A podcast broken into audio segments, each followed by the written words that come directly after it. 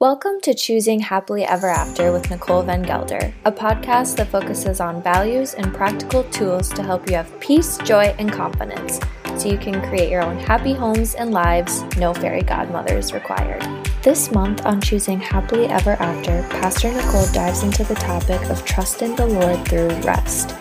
In this episode, she speaks on the pattern of rest established in the very beginning by the Lord and how responding to the Lord's voice allows us to enter into a place of rest.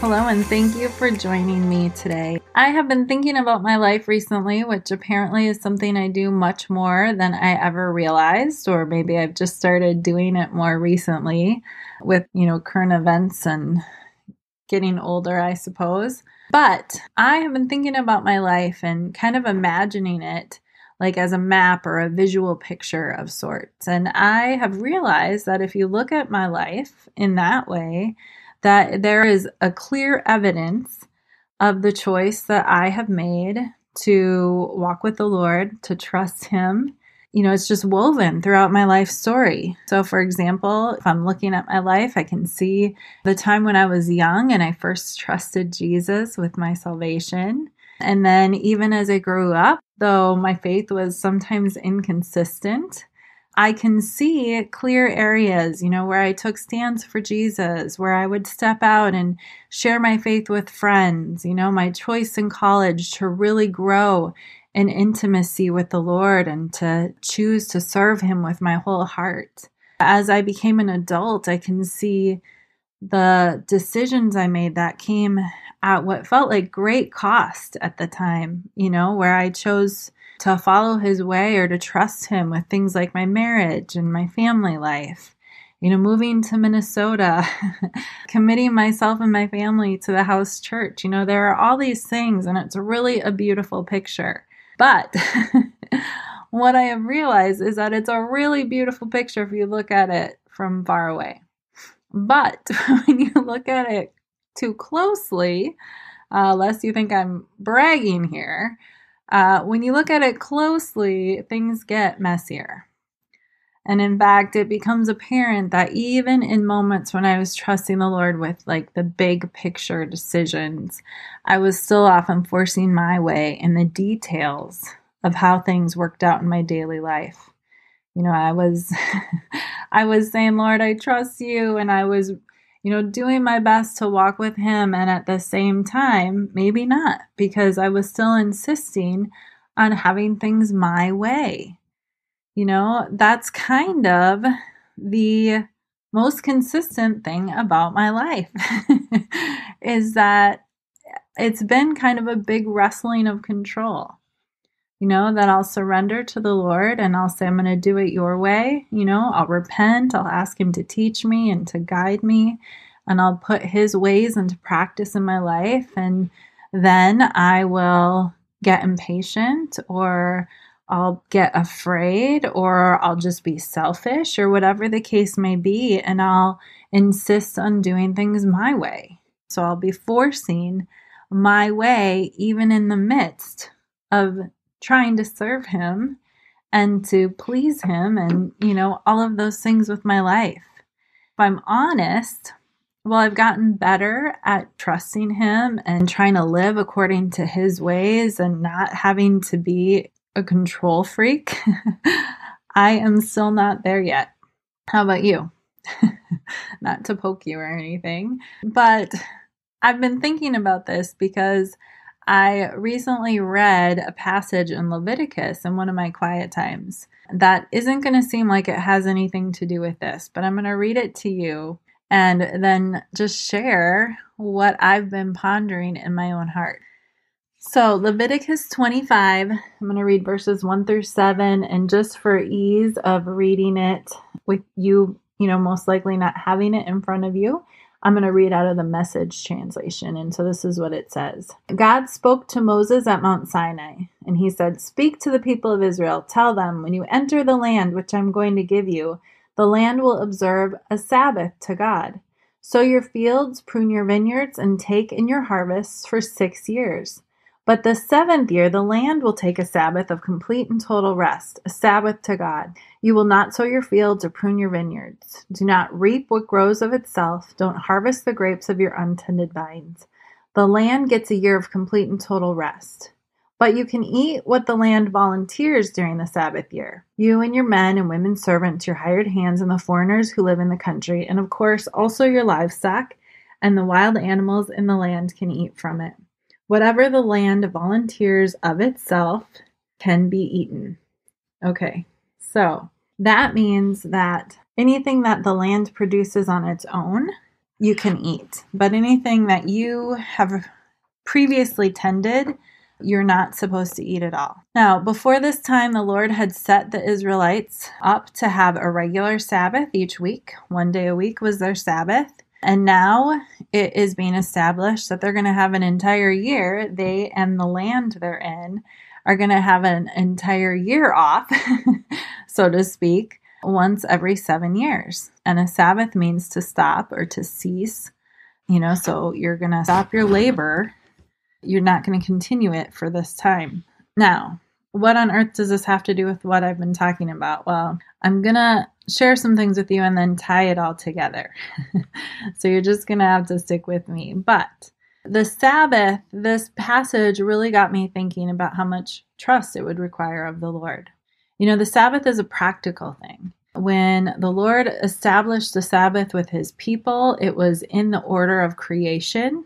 But by the time Jesus comes along, you know, the Jewish religious leaders, the religion itself, had changed the Sabbath so that it was a strict religious custom. And in doing so, they missed it. In Mark 2, we have this passage. I'm going to read Mark 2 23 through 28. And it says this And it happened that Jesus was passing through the grain fields on the Sabbath, and his disciples began to make their way along while picking the heads of grain. The Pharisees were saying to him, Look, why are they doing what is not lawful on the Sabbath? And Jesus said, have you never read what David did when he was in need and he and his companions became hungry? How he entered the house of God and ate the consecrated bread, which is not lawful for anyone to eat except the priests? And he also gave it to those who were with him. Jesus said to them, The Sabbath was made for man, and not man for the Sabbath. So the Son of Man is Lord even of the Sabbath. The New Living Translation says it like this The Sabbath was made to meet the needs of people, and not people to meet the requirements of the Sabbath. So the Son of Man is Lord even over the Sabbath. And I love that. The Sabbath was made to meet the needs of people, not people to meet the requirements of the Sabbath. So it's a practical thing, but it was created for the benefit, it was instituted for the benefit of people.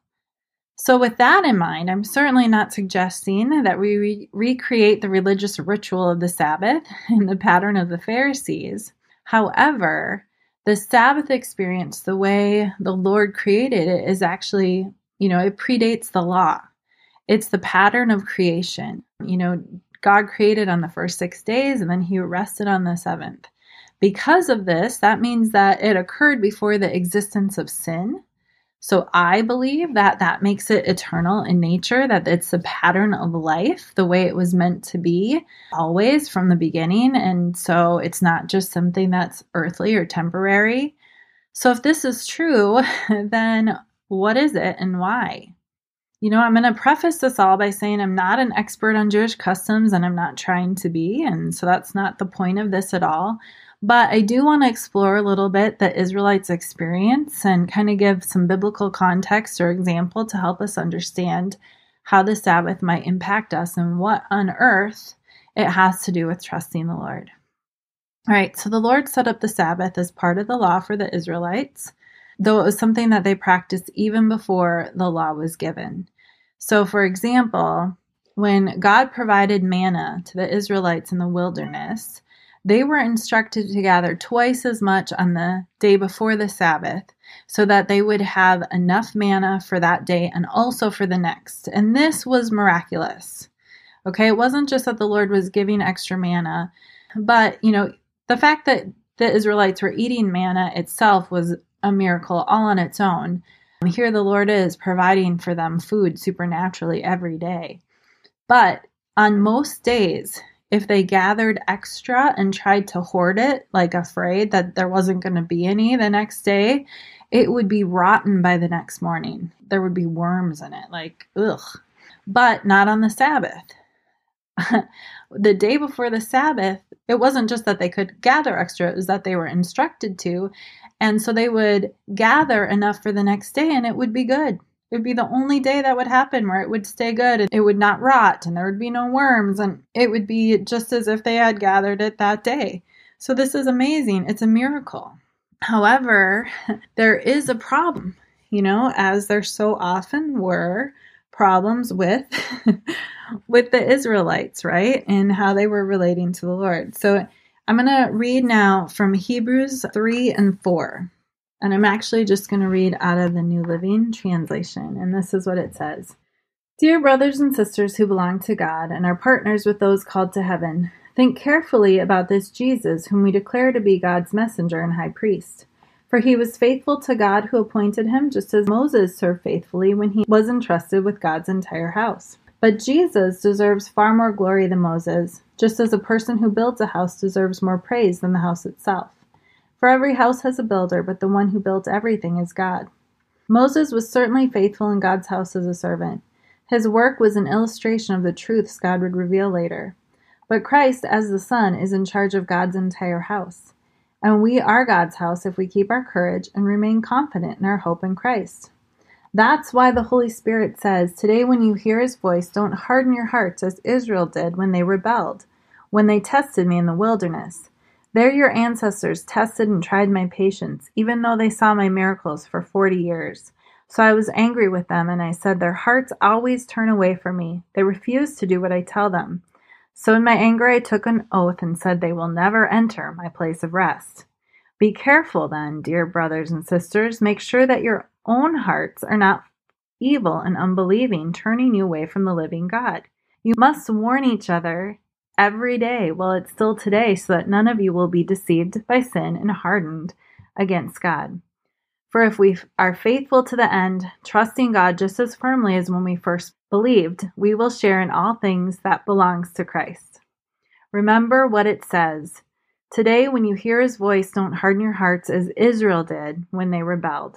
And who was it that rebelled against God even though they heard his voice? Wasn't it the people Moses led out of Egypt? And who made God angry for 40 years? Wasn't it the people who sinned? And to whom was God speaking when he took an oath that they would not enter into his rest? Wasn't it the people who disobeyed? So we see that because of their unbelief, they were not able to enter his rest. And then I'm just going to read a little more. This is Hebrews 4, and it says, God's promise of entering his rest still stands. So we ought to tremble with fear that some of you might fail to experience it. For this good news has been announced to us that God has prepared this rest, just as it was to them. But it did no good because they didn't share the faith of those who listened to God. For only we who believe can enter his rest. All right, going to skip ahead a little bit, but it says this in verse 9. It says, There is a special rest still waiting for the people of God. For all who have entered into God's rest have rested from their labors, just as God did after creating the world. So let's do our best to enter that rest. But if we disobey God, we will fall. For the word of God is alive and powerful. It's sharper than the sharpest two edged sword, cutting between soul and spirit, between joint and marrow. It exposes our inmost thoughts and desires. Nothing in all of creation is hidden from God. Everything is naked and exposed before his eyes, and he is the one to whom we're accountable. So then, since we have a great high priest who has entered heaven, Jesus, the Son of God, let us hold firmly to what we believe. This high priest of ours understands our weaknesses, for he faced all the same testings we did, yet he did not sin. So let us come boldly to the throne of our gracious God, where we will receive his mercy and find grace to help us when we need it most. Okay, I know that that was a lot, but I'm going to sum up for you and also encourage you. There are notes available for you, so so you can definitely get those and you can look it up in your own Bible as well. But to sum up why I'm reading that and what this has to do with what we're talking about, The Israelites were not able to enter into the rest God offered because their hearts were hard. They didn't trust the Lord, and as a result, they were disobedient. But the good news is that we can enter into the rest of the Lord today. The only question is, will we? so, Hebrews 3 12 and 13 say this. I did read it, but it says, Be careful, make sure that your hearts are not evil and unbelieving, turning you away from the living God. And then it says, you know, not to have your heart hardened or deceived by sin, and that you need to be faithful to the end, trusting God just as firmly, you know, as you did when you first believed. Okay, so how do you enter into rest? Well, it starts with taking care that you don't have an evil, unbelieving heart that falls away from the living God. Now, that sounds like that's pretty stressful. That's that sounds pretty harsh, right?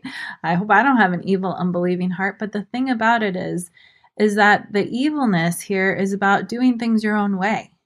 It's about not trusting the Lord if you're unbelieving that you're you're putting yourself like when we don't trust God's ways.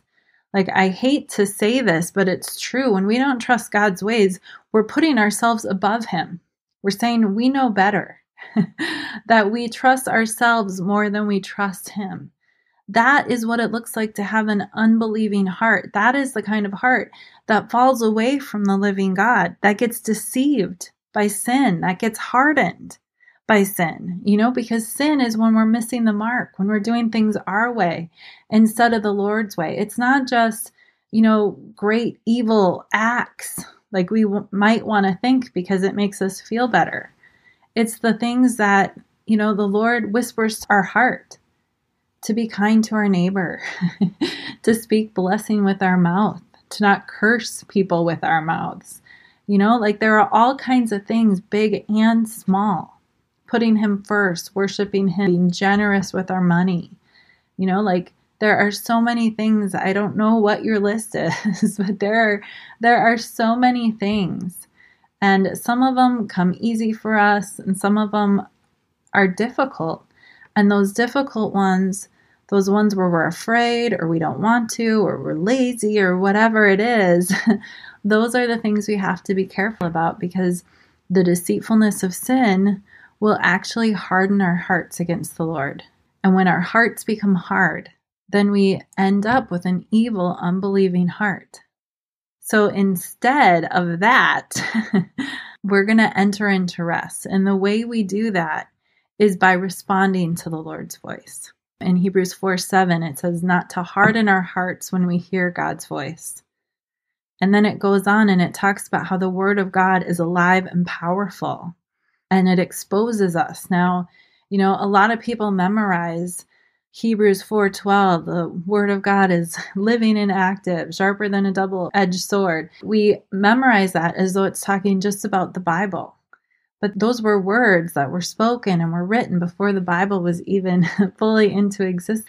So it's not just talking about the Bible, although the Bible is full of God's words, but it's talking about the words that God speaks to you, the things He's telling you when we hear his voice, instead of hardening our heart, we're supposed to respond because the things he speaks to us are alive, they're powerful, and they will expose us. And while it might feel scary to be exposed, it is not scary to be exposed by the Lord.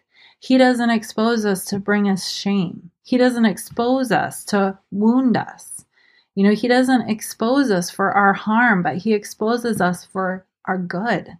There is no safer place to be than to be fully exposed in the light of God because He loves you so very, very much. There is no shame in front of the Lord because Jesus is the one who has covered you. Jesus is the one who has clothed you, you know? And so so there's no shame, but when you hold on and you hide away, that's when shame creeps in. That's when sin comes and it brings deceit and it hardens our hearts and it removes us from the ability to enter into the rest of God. But when we rely boldly on Jesus, you know, and we trust Him because we know that He has gone before us, that there is nothing that He does not understand, that when we go boldly to Him, by the way, all of this is Hebrews 4 14 and 16. When we go boldly before His throne, we receive mercy and grace in our time of need.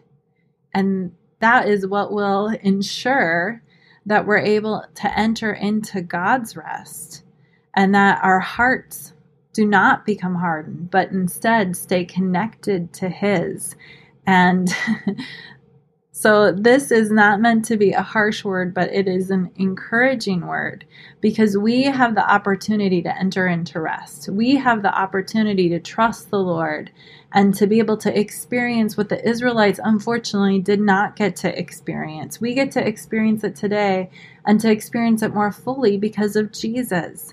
So, the way we do that is we respond to the Lord's voice instead of hardening our hearts, and we rely boldly on Jesus to receive mercy and grace in our time of need so that we respond well, so that we obey, so that we trust, and we don't fall back to relying on ourselves. So, as I close this podcast today, I want to encourage you to enter into rest by responding to the Lord's voice by relying boldly on Jesus. So when you hear the Lord's voice, if what he is saying to you is difficult, especially, even if it isn't, I've learned from experience that sometimes the things that feel so easy to me at the beginning are not so easy when I'm in the midst of the process, right? But those are the moments that instead of turning back from trusting the Lord and taking things into your hands to do your way, that you have to boldly go to Jesus and ask Him for mercy and grace to get you through that moment so that instead of ending up with a hardened heart or one that has been deceived by sin, you know, that instead that your heart stays connected to the Lord because you are listening to his voice, you're responding to it, you're allowing yourself to be exposed so that you can be set free and changed and transformed so that you can fully receive the mercy and grace that you need. And in that way, you will be entering into his rest. and that's a beautiful thing. You'll be able to do something that the Israelites unfortunately couldn't do, but you can do because Jesus is with you. So I'm going to close today with that thought and encourage you to ponder it, to be putting it into practice, wrestle with it a little bit. And then in the next podcast this month, I'm going to be bringing all of this together more. See you back here again on April 18th as we continue on the topic of responding to the Lord's voice through rest and trust. Next time, Pastor Nicole will speak on how rest allows us to be present see the bigger picture, and build our trust in the Lord. If you enjoyed this podcast, you can share it below and subscribe to the channel. You can also find Nicole Van Gelder on social media or through her website in the show credits. Thanks again for choosing Happily Ever After. See you next time.